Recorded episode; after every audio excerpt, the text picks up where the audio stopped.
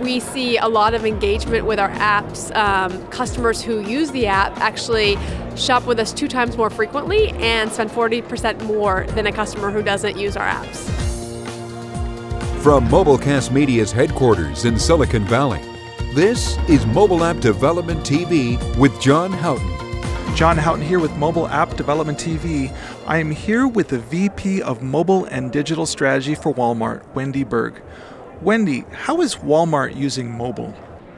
Yeah, so we think about mobile um, as a key part of our strategy. We want to deliver that seamless, anytime, anywhere access to our customers, and mobile is a critical part of delivering that seamless access.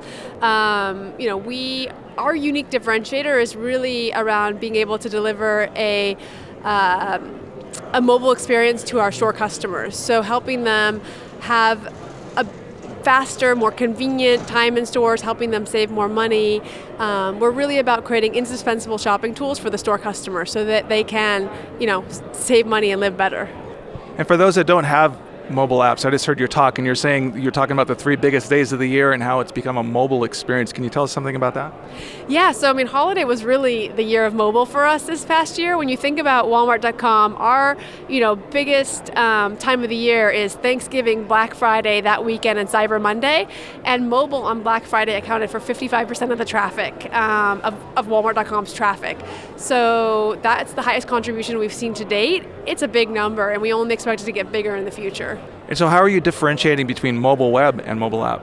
That's a great question. I mean, when we think about mobile web, it's really the the answer for the customer who wants access on the go.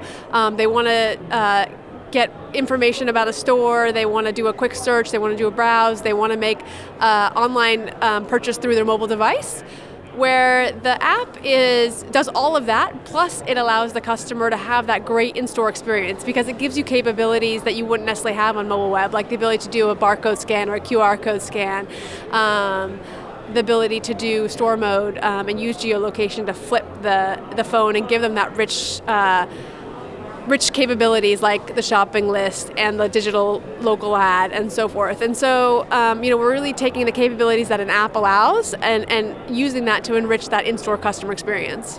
And you have recently developed an app, and so what's that called, and what's your experience been with that?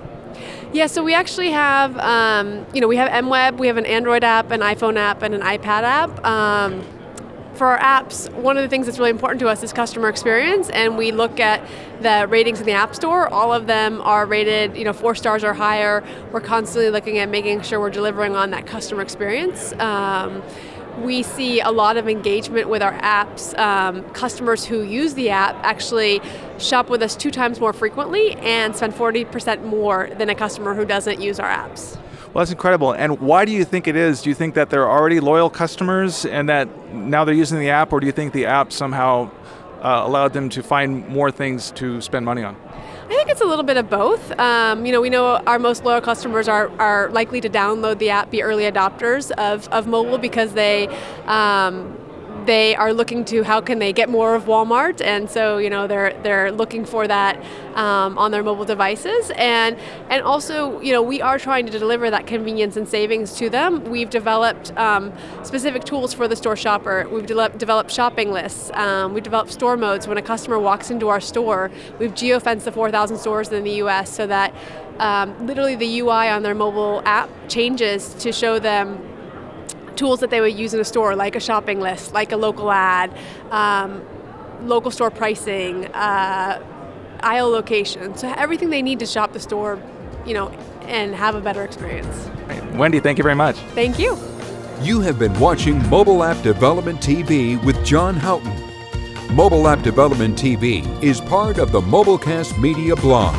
For more information, please visit mobilecastmedia.com/blog. Thank you.